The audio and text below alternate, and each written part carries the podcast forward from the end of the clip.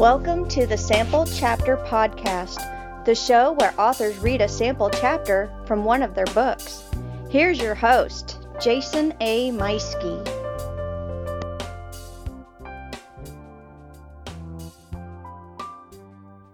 Hello, Sample Chapter listeners. It is I, Jason, bringing you on a journey with us for episode 229 of the Sample Chapter Podcast. Hey, this week we're going to be visiting with cross genre author Evelyn Puerto. I had such a fantastic time talking with Evelyn, getting to know her, and hearing about all the different genres that she likes to write in. Uh, we're talking about how she hated writing early on uh, before she began a career in it, uh, writing misconceptions, the inspiration that went into her YA epic fantasy and award winning series of The Outlawed Myth. And uh, we're also talking about how her time spent in other countries led to lessons that were learned that then went into her writing. This and so much more. It's a great conversation, lots of laughs, and uh, she really had me thinking and, and uh, identifying with so many of the things that she talked about, and it's it's a fun conversation. One I think you're going to really enjoy, and uh, you're going to really like her reading as well. The books sound incredible, so can't wait to share this with you. Just uh, go ahead if you if you don't want to hear my update, then you can jump ahead about uh, four or five minutes to get to the interview. But meanwhile, uh, as for me, I have been, well, about half and half busy. So after episode 228, I spent a lot of time doing some writing. I'm getting really close to wrapping up Bandit 2. And in the week after that, though, I didn't get anything else done really with it. Just lots of things pulling at me and pulling my time. Uh, but yeah, I am getting that much closer to finishing up Bandit 2. And then uh, I should be starting the first round of edits on it here really soon. I'm very excited for it. And you know, and I'm, I'm at that stage where I just I can't wait to be done with it. But that's also dangerous because I don't want to be done too fast and then just like put it out there, uh, which ironically is something Evelyn and I discussed during the conversation. But you know, I've just I've got just so many other things pulling at my attention, uh, not just in my life, but like other projects as well. Uh, other their ideas for stories that I, I, I just keep thinking about like, oh my gosh, I would love to write that. Oh, I would love to write this too, and even short story ideas nowadays. Uh, after I wrote the one back in the fall, so lots of good things on my mind. Uh, another thing I'd love to do, and I think I've mentioned this before, but one of the other things I want to do is I'm gonna I'm gonna release uh, my first two books, uh, Nine Mile Bridge and Novel Idea. I'm gonna bring them out wide open them up uh, so they're not just on Amazon. They're going to open up to you know the Apple Library and uh, Barnes and Noble wherever wherever I can put them. Uh, so I'm going to have those available here just as soon as I can get over to them. Uh, Nine Mile Bridge it should be a nice and easy one to do. I just got to update the back matter and and uh, I might do a quick like just a very minor edit on it uh, to see if there's anything that I missed the first time because that one I did put out quick um, and I've had to edit a little bit as the time goes on, but mostly I've left it alone. Um, and people really enjoy that book, so that's a good thing. So I'm not going to mess with it too much. Uh, but my second book, Novel Idea, I still think that's a really good story, and it, it really speaks to me. But I think it needs it. I think it needs a bit of a rewrite. So I don't know. I'm going to look into it and see. It's possible I may pull that one down, um, and then re-release the uh, new version of it when it comes up. It just depends. I, right now, I got to finish Bandit 2. That's where my mind is. That's what I'm focused on. And I want to do that before anything else. Of course, I say that, but at the same time, I just put up some new t shirts on our Tee Public store for the Sample Chapter podcast. And I have a few other ideas that I've almost completed uh, designing. So you know, you want if you're interested in supporting the show, you can hop on over to the Tee Public store. I've got a link in the uh, well, I'll, I'll add a link in the show notes, but if you go to the samplechapterpodcast.com, there's a, a, a link there. So, yeah, just lots on my plate right now, and uh, a whole lot of things coming up here in February that's going to be pulling me away from writing, and uh, but uh, uh, but only my writing, not the show. I have interviews lined up. I have people coming on, and uh, new episodes coming out bi weekly throughout the month. So it's going to be fun. Well, uh, before we get over to the interview, I want to thank Writer's Block Coffee for uh, for being a part of the show. We're an affiliate of them, which means if you click the link in the show notes, or if you go to Writer's Block Coffee and you make an order, make sure you use the coupon code Sample Chapter to get 10% off. And uh, anything that you purchase, the show gets a little bit of something uh, to help support our you know hosting and all that other kind of fun stuff in there. Uh, but Writer's Block Coffee has three delicious flavors. Uh, all of them are fantastic, and of course, you know me, I love that whiskey barrel aged blend. It is so good and it smells amazing whenever you brew it. So check that out in the show notes. Also want to thank my friends over at Pop Goes the Culture Network. That show and network has been growing like crazy in the past year or so, and uh, yeah, that especially the Pop Goes the Culture podcast, they have been really busy with on the on the uh, on the conventions where they go to a lot of those, and they are I mean they are the guys to go to uh, these days uh, when it comes to you know being on stage and uh, taking care of celebrities. They got some great stories from their most recent one. Uh, but yeah, make sure you click that link in the show notes so you can hop on over to the website and check out all the amazing shows on that network. And uh, make sure that you uh, also reach out to them and tell them Jason says hi. I also want to invite you to follow this show, the Sample Chapter Podcast, on social media. You can find us very easily by just searching Sample Chapter Podcast on Facebook, Twitter, and Instagram. Uh, you can find out what we've been up to, episodes that we have, you know, new episodes and old episodes. Usually on Thursdays, I like to do a throwback Thursday. And these days, I like to pick a theme and go with that. So, like one day it'll be, one week it'll be sci fi, another week it'll be westerns, another week it might be some romance. You never know. Hey, maybe, you know, February's coming up. Maybe I'll do some romance. Um, could even do poetry at this point. Got a lot of poetry in our back catalog. But uh, yeah, you can follow us along on social media. Now, if social media is not your thing, but you still want to reach out to the show, you can do so by emailing me at samplechapterpodcast at gmail.com. And uh, I'll be sure to get back to you just as quick as I can. And I know there's a whole lot of you that have been reaching out to me lately, and I have been really bad about my correspondence. So, uh, but I am keeping track of all of these, and I will be getting back to you uh, here right away. All right. Well, hey, without further ado, it is time to get on over to our interview with my guest, Evelyn Puerto.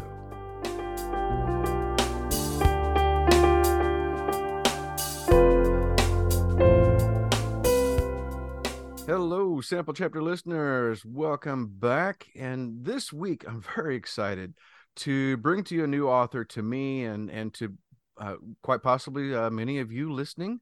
And uh, we are we are talking this week with Evelyn Puerto.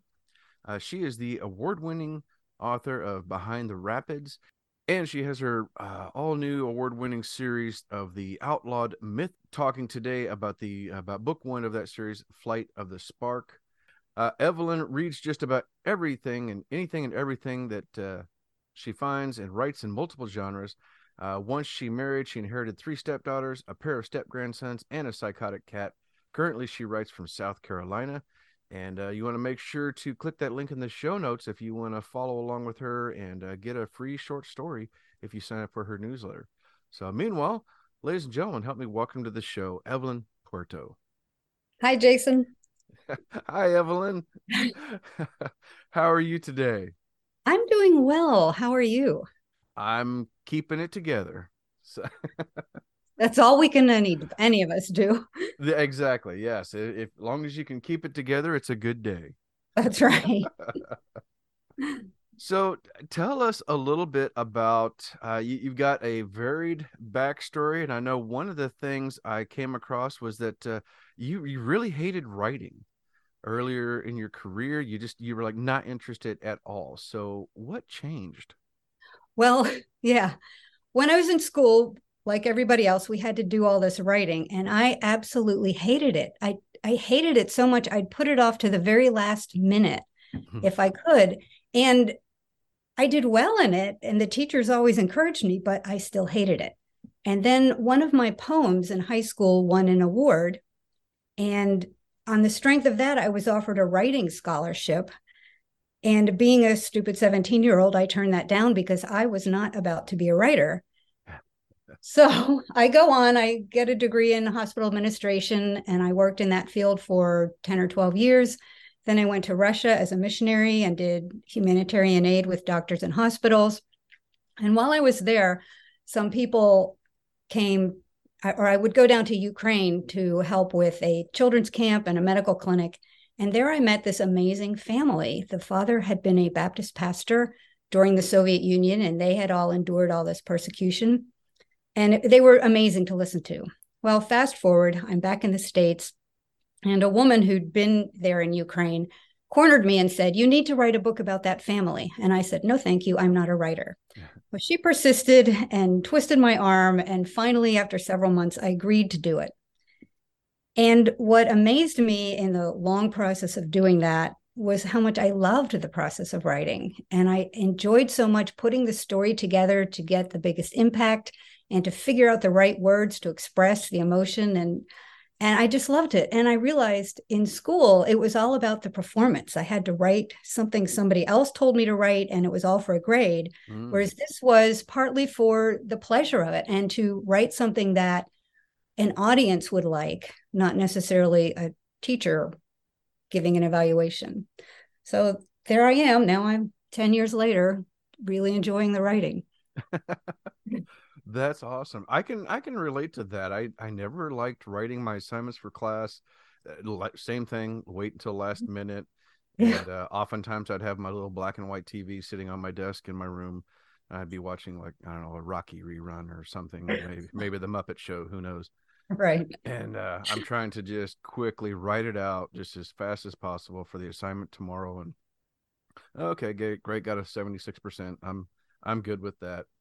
That's right. I hated doing that, but I would spend days on end uh, just dreaming up stories that I would write for myself or my friends. And that I had fun with, but never put it together that the one day I'd be actually doing this. It's crazy. Right. I I never would have believed it. I never would have believed it. what what were some of your misconceptions about writing? Oh, the biggest thing was you write the book and then you write a letter or two to maybe two or three publishers and then they publish your book and you sit back and watch the sales come in. Silly me. So i did not realize that the marketing and the selling and all of that is at least takes up at least as much time as it does creating it in the first place. And yeah i didn't realize that the marketing is as a as much of an art form as the writing that what works for me today might not work in six months. What worked for my friend won't work for me. And it's that tweaking and just constantly coming up with something more creative to do to try to get the word out there. Mm. And I realized, you know, Amazon has 5 million books on their platform. And if you imagine a pile of 5 million books, how is anybody going to find yours? And that's yeah. kind of what we're up against. Mm-hmm. Yeah. Yeah. That's, and that's exactly right. That was, something I started thinking about towards the end of my first book was like, okay, how am I going to get, you know, uh, people other than my mom and my neighbor across the street and a few other people to know about my book? And I mean, that was really the genesis behind this show was, was to, I was like, oh, wait a minute, there's, I've, I've got a whole group of authors that I'm friends with that, yeah, we all have that same problem. Like, oh, maybe I'll create a show and we'll just promote, you know, people's work and stuff. And, and I don't know if it works or not, but uh, it's I'm having fun with it anyway. well, that's great. Yeah. Yeah, my my biggest misconception was that Grammarly will fix all my problems and it's ready for uh, publishing after that. oh yeah. Yeah. and uh and you don't just hit fix all and then call it good. So my I did that and then I showed it to my wife and she looked at me and she goes, You haven't published this yet, have you? I was like, uh, Yeah, Grammarly has let me down a few times. oh man. I love yeah. it. I really love it. I've learned better how to use it since. And mm-hmm. uh, and I've even learned a few English lessons along the way. Finally, after about the 151st time, I finally was like, oh yes, comma, okay, here we go. That one doesn't need a comma. So. I still try to argue with it over the commas sometimes. yes, yes. It just doesn't feel right to me. Yes. Oh my gosh. Well, now what is I, I I saw here on your website you were talking about your uh you have a favorite part of writing that's also a problem and that got me my curiosity of what is that? Well, I love the research part of it. I could spend all day on that. And sometimes it's a short little thing like if you get shot in the arm with an arrow, how would somebody pull that out without totally destroying your arm? And what kind of disability might you have after that? And sometimes it's just long. I can get lost in reading about Byzantine history or looking at maps of ancient mm. empires and trying to imagine what kind of world could I create out, out of this or what kind of plot could come out of this historical incident? I could do that for hours. And of course it's all perfectly justified right? I might need yeah. this someday. And what's happening the problem is the actual writing is and the creating is just not happening. So i've learned i have to do that research at the end of the day when i'm getting more tired and not likely to be writing. But yeah if left to myself that would be all i would do Oh my gosh, that would be yeah, that's quite the cycle. I think if I was researching at the end of the day, it'd be hard for me to go to sleep because uh, that happened to me last night. Matter of fact, I mm-hmm. was trying to. I had something hit me at the end of the, my workday, and of course I couldn't write anything down. I didn't want to pull over. I just waited till I got home. But then dinner and everything else, and then about bedtime, I suddenly remembered. Oh my gosh, I had I, I'd fixed this scene in my head couple hours ago. I got to write it down real quick, and I mentioned it to my wife. So I'm writing it down, and then I mentioned something else to her, and then she makes a comment that clicks with me. I'm like, oh, that fixes the next scene, and all of a sudden I'm going, and an hour later, my wife's like, so are we not going to bed, or what are we doing? I was like, oh no, you're right, you're right, right. Let me like get to this stopping point here, and which I try to get to a point where it's um, instead of a stopping point per se, I try to get to a point where I know what I'm going to say next.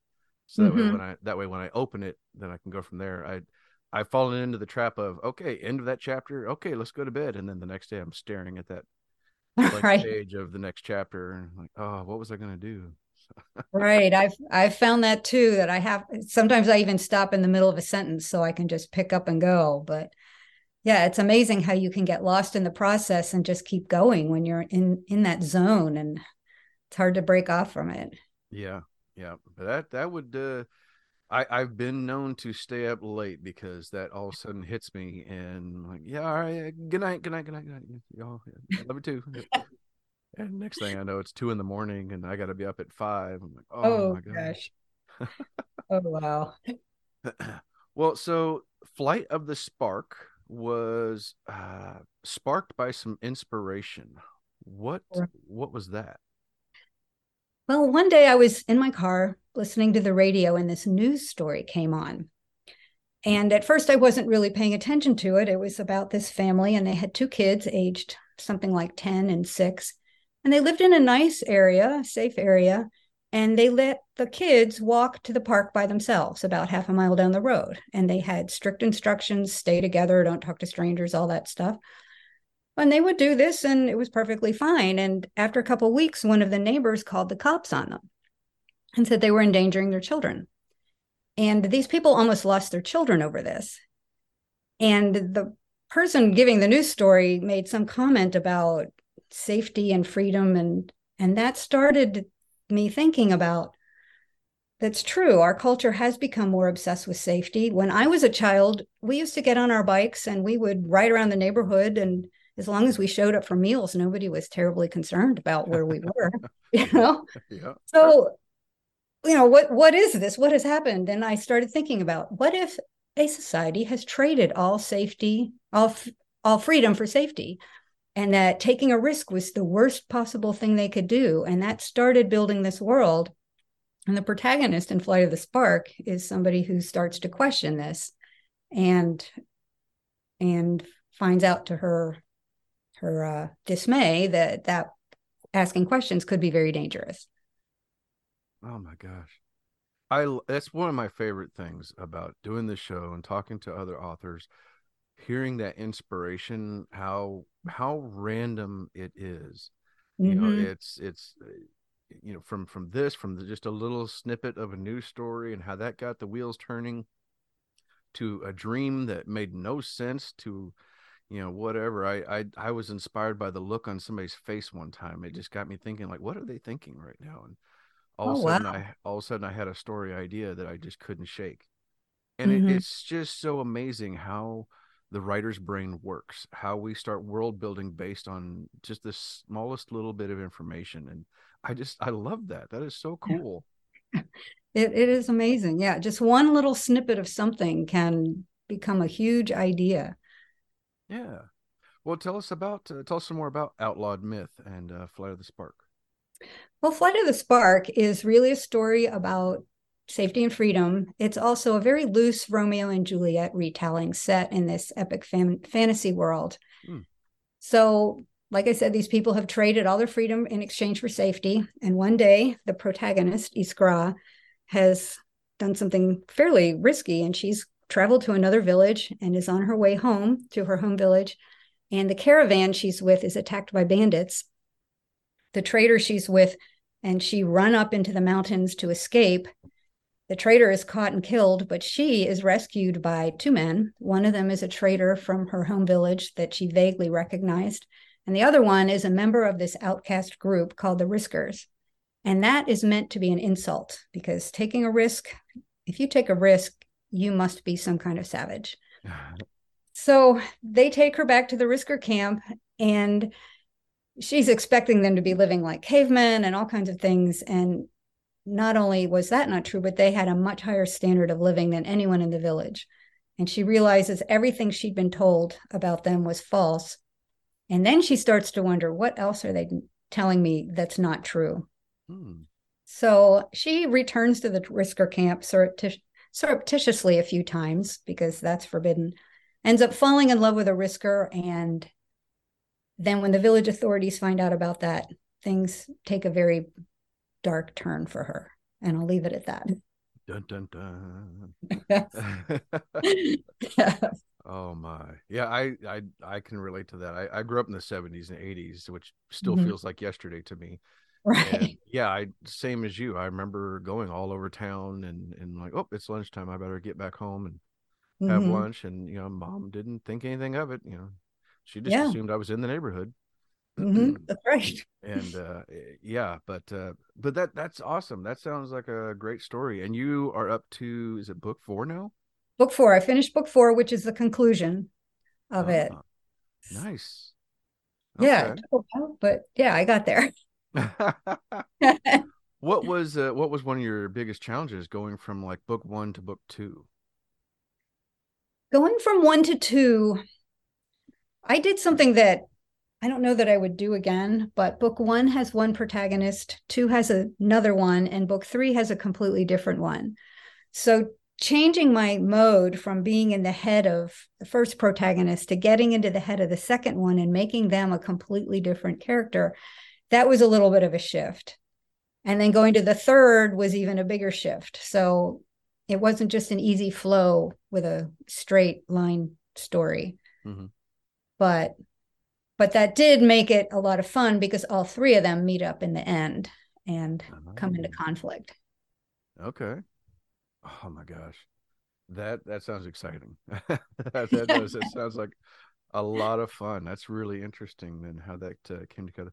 Now, now you do have another book that was uh, that was award winning. What is what is that one? That one was Beyond the Rapids, and that one was the story of the Ukrainian family that was persecuted in the Sto- Soviet Union. It was basically, I wrote their memoir. Okay. All right. Yeah, and so and and that was something I noticed that you the time it seems like the time you spent in other countries inspires your uh, your writing more than just that first book, but uh, you know, maybe uh, in uh, the outlawed myth. Uh, can you can you speak on any of that? Anything from uh, uh, from your travels that uh, came into the outlawed myth series? Yes, I lived in Russia for seven years. And one of the things that was very evident during those years was just how rule based the society was and how people didn't question. Mm. And I used going to the markets, the open air markets, as an inspiration.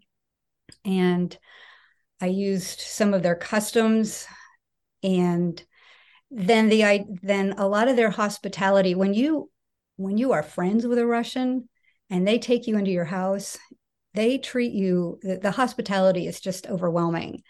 And that's in contrast to people that you would meet on the street that if you're a stranger, you're met with ice cold and ice cold affect. But the difference between the people that you don't know and the people you know was dramatic. And I tried to work in that hospitality. Um, there was one thing that really made me crazy about living in Russia was that uh, the idea that customer service was not a thing. You know, I grew up in mm-hmm. America where you expect to be waited on in the store, right? and you go into the mar- the the thing they called a grocery store. I don't even want to call it that because it doesn't resemble anything like you would know here.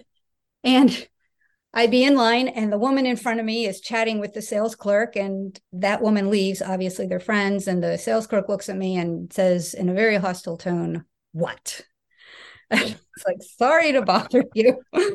and I would meekly ask for the cheese or whatever it was I wanted. And another thing that really made me crazy was all the stores closed from two to three for dinner break. And oh. you just didn't do your shopping from two to three. And one day that terribly inconvenienced me, and I was ranting to my language teacher. And she said, Well, Evelyn, they have to close the store to mop the floor.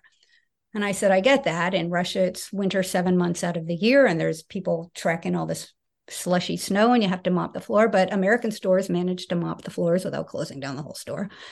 She says, Well, then they have to restock the shelves. And I had an excuse for that or a rebuttal to that. And then she said, Well, they don't they have to eat their dinner, the workers, and they don't have time in an hour to go home and cook their meal and eat it and come back.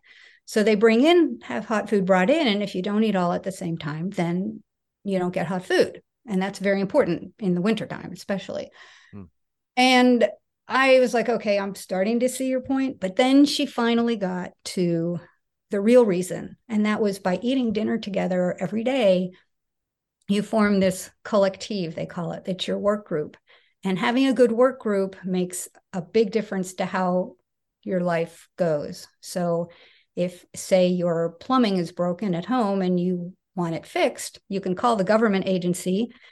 And maybe in six weeks, they'll send somebody over who shows up drunk and really doesn't know what they're doing. but in your collective, maybe somebody's I don't know, husband's cousin's aunt is married to a plumber. And through that connection, they'll get somebody over in a day or two who isn't drunk and knows what they're doing and doesn't charge you some kind of extra fee for them to show up on time. Uh-huh. So it's all about how the world works. And I realized from that that no matter how bizarre the custom, they have a logical reason for it. Mm-hmm. And so, as I do my world building, as I try to think of different things that people do that might seem strange to other people, I always try to base it on some logical reason. It may not come out explicitly in the book, but at least there's some coherent logic to the system in that mm-hmm. culture, and it all hangs together. Oh my gosh, I love it. I love it. That's wonderful. That is wonderful. And that mm-hmm. makes a difference in the story rather mm-hmm. than just, well, it's, you know, it's just because that's just the way they are. Like, no, it right. makes sense if you can explain it, and then mm-hmm. it, it's like getting behind the scenes of the bad guy. It's like, well, well, yeah, he's not really a bad guy. He right. trying to do something that he thinks is right. Exactly. He has a reason and it makes sense to him. Yeah yeah you're just in the way. Right. My reason is more important than you. Yeah. Exactly exactly. Oh my gosh that's fantastic. That's uh, that's some wonderful backstory there. So what's uh what's next for you after uh after, now that the the series is coming to an end? I've started a new series and I'm about three quarters of the way finished with rewriting the first book. And this one is a Sleeping Beauty retelling, but halfway through it takes a very different twist. And the story doesn't end with them kissing to break the curse. That's just when things get exciting. So I'm working on that one. And and I've been trying to think, I'm trying to plot out the next one, and I'm kind of stuck on that. So that's an excuse to do all of that research now. Looking for yeah, exactly. so I'm trying to limit that and say, no, we have to be focused. But yeah, I, I want to start plotting that one and get that one in motion. Oh, so fantastic. that's where we are with that. Fantastic. So, where can people find and follow you to uh, to hear when the next book and the next series is coming out? My website is evelynpuerto.com and they can go to subscribe.evelynpuerto.com and sign up for my newsletter and then they'll get all the updates and and all the news that way. Fantastic. All right. And i'll make sure to have uh, links to that in the show notes everyone great. so you can find that. And uh, yeah sign up for that newsletter so you don't miss out anything coming from evelyn in the very near future it sounds like so. We hope in a couple months that one will be out.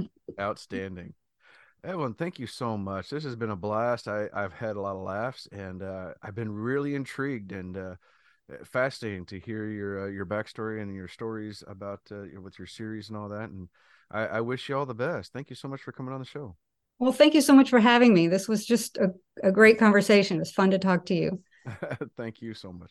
All right, ladies and gentlemen, time for me to step aside with my cup of Writer's Block coffee, and I'm gonna hand the floor over to my guest, Evelyn Puerto, with Book One of the Outlawed Myth series, Flight of the Spark. Thanks, Jason. Chapter One. Iskra wasn't sure about many things except one.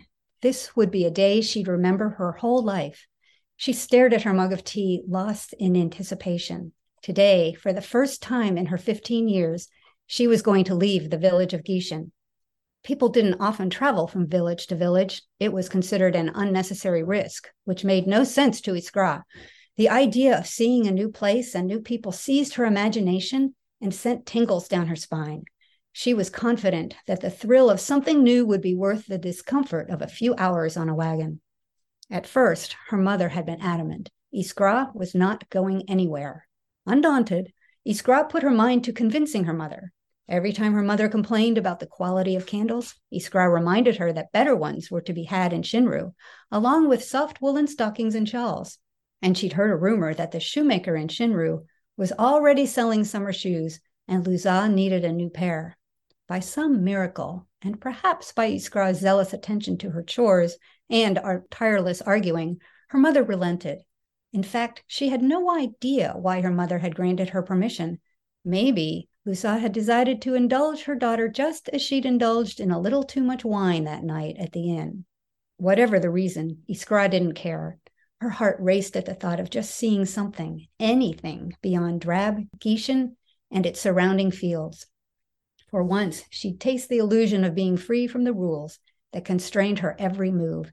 She lost herself in a daydream of what was out there, what wonders she might see in Shinru, a town two or three times the size of Gishen.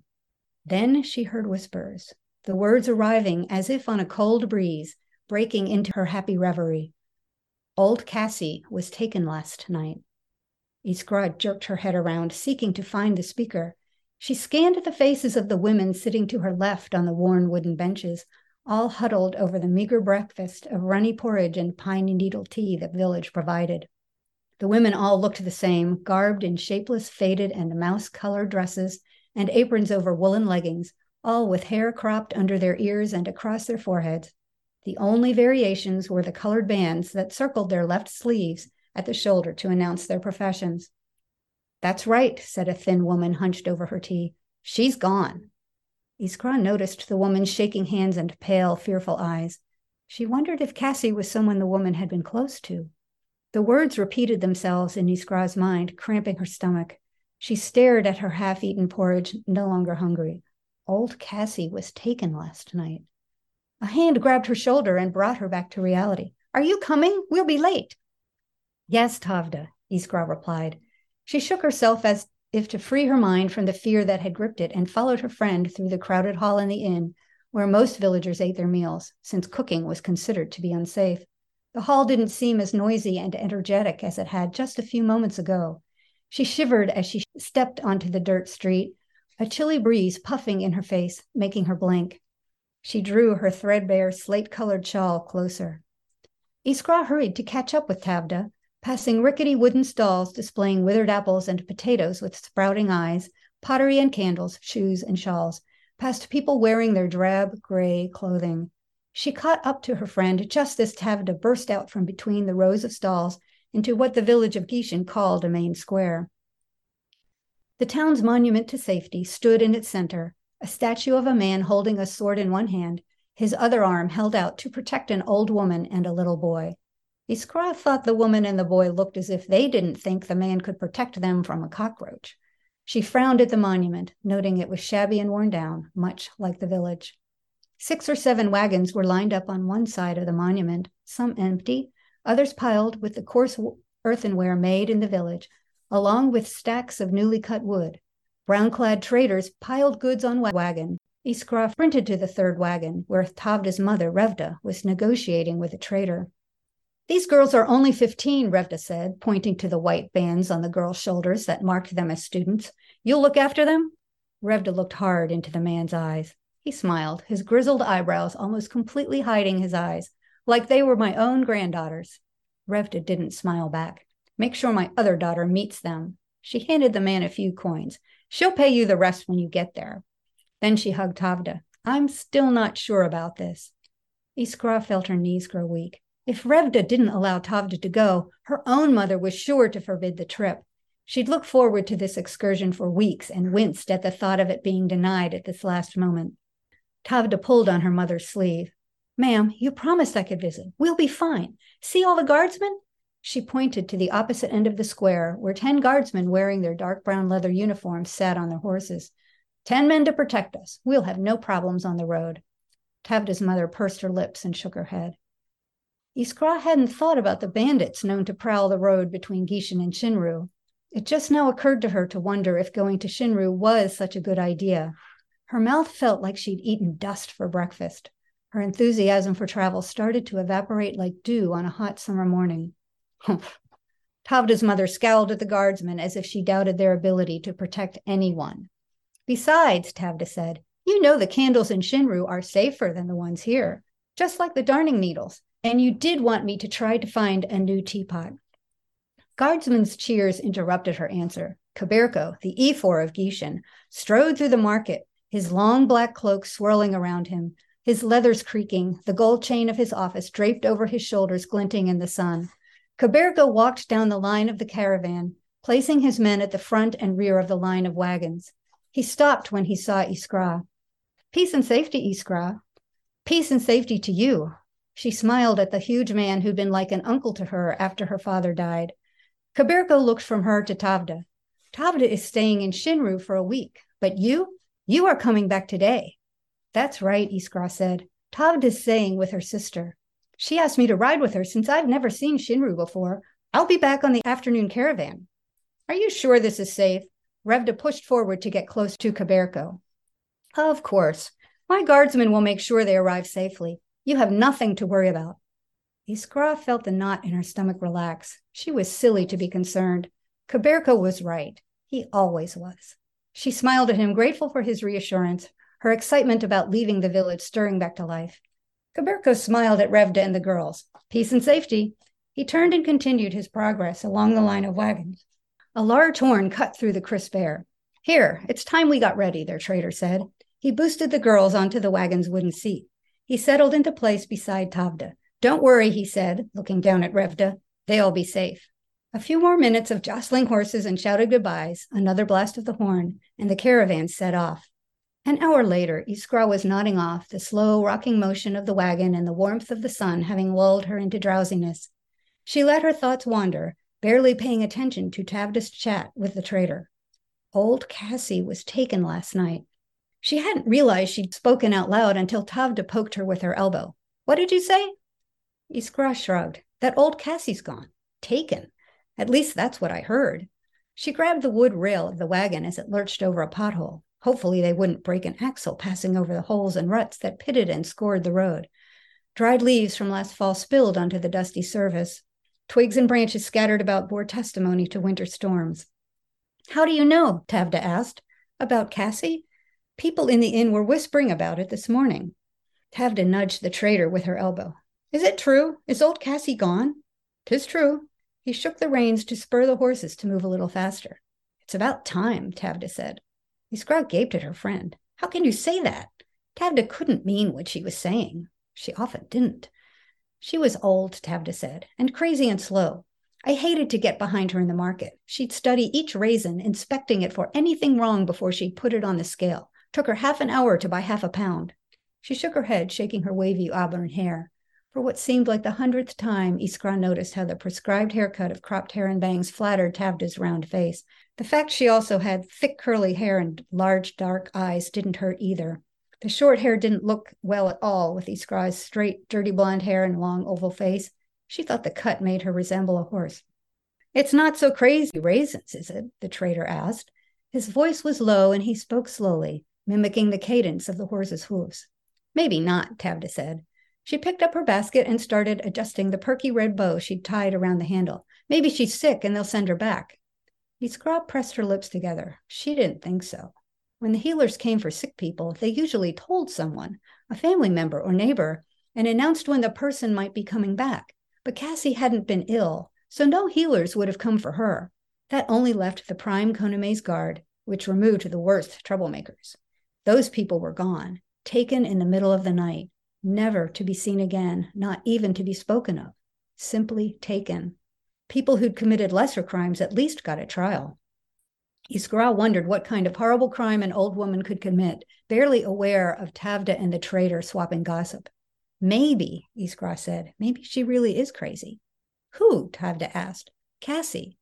Iskra wrinkled her forehead, frowning. Yesterday she grabbed my arm and demanded to know when I'd give her the Desirodon, whatever that is. She shivered at the memory of Cassie's wide, wild eyes and menacing tone. The trader dropped the reins and stared at Iskra, mouth open, brows drawn together. The what? The Desirodon. She said I had it or would have it, and she wanted me to give it to her. She leaned back and blinked a few times when she saw how pale the trader's face had become. Better forget you ever heard that girl. Don't tell anyone. Ever. He practically spit the words out. But hush, a guardsman's coming. He picked up the reins and clucked to the horses. Iskra noticed the trader's beefy hands were shaking. She watched the guardsman ride past her wagon, a burly man on a large horse, armed with a short sword and a bow. Iskra had always been told the Prime Konome's guards were there to protect the people, but somehow today she felt a sense of unease when they drew near. A cloud slid in front of the sun, casting a chilly shadow over her, making her shiver. The guardsman glanced at Iskra, Tavda, and the trader. Then he moved along the caravan. When the guardsman was a few wagons away, Iskra asked, why should I forget? What's a Desirodon anyway? The t- trader's face reddened. It's dangerous. Don't talk any more about it, or I'll put you out and you can walk the rest of the way. He slapped the reins against the horse's rumps. Forget the words of a crazy old woman. He leaned over to glare at Iskra. Do you want to be taken too? She bowed her head, shivering under his anger, cringing at his disapproval. She most certainly did not want to be taken. Then Cassie really is gone, Iskra thought. No one had been taken for several years. But in the past six months, four people had vanished, and the village gossips whispered they'd been taken. Iskra hunched over her basket as another guardsman approached. He passed a wagon, then guided his horse alongside it. Hey, traitor, the guard shouted. The trader spun to look. Yes, if you please? He sounded nervous to Iskra. She would be too if a guardsman yelled at her that way. What's that you have there? A sword? No, if you please, just a knife. For cutting ropes and such. The man's hand shook as he pulled the knife out and held it up. Huh. Make sure that's all you use it for. It would be a shame if you weren't here to trade this route anymore. The guard touched his heels to his horse's sides and urged it to proceed up the line. Suddenly, the spring air didn't feel so warm anymore, the spring sunshine barely able to penetrate the shadows of the trees lining the road. Iskra huddled in her cloak, clutching it tightly around her, thinking. Iskra wondered that the guard would threaten a trader like that, did Kaberko know his guards did that? He must. No doubt he only took people who threatened other safety. The wagon jolted over a rut in the road. Iskra clutched the edge of the wagon. Tavda fell against Iskra, laughing. Iskra sighed. Tavda didn't seem at all bothered by the trader's warning. Her own thoughts were as unsettling as the uneven road. She glanced at the trader, who was still scowling. She didn't dare ask any more questions, no sense getting him even angrier. She had no desire to walk to Shinru or have to explain why the throbbing vein in his forehead burst. But something didn't seem right. Everyone knew that the Taken were unsafe to be around or wanted to overthrow the Prime Konome. That didn't seem to fit Cassie. She swayed back and forth with the bouncing of the wagon, letting her questions jostle each other in her mind like chickens in a box. She jerked upright, startled by the thought that maybe some of the people who were taken didn't know what they had done was a crime, like asking about the Desiredun. One way or another, she determined to find out, but who could she ask? Iskra was still lost in thought when the sound of a different horn blared over the rumble of the caravan. They passed through the Shinru town gate and stopped in the market. The trader helped the girls down from the wagon. Don't forget what I said, he said to Iskra, and best you ride back with someone else.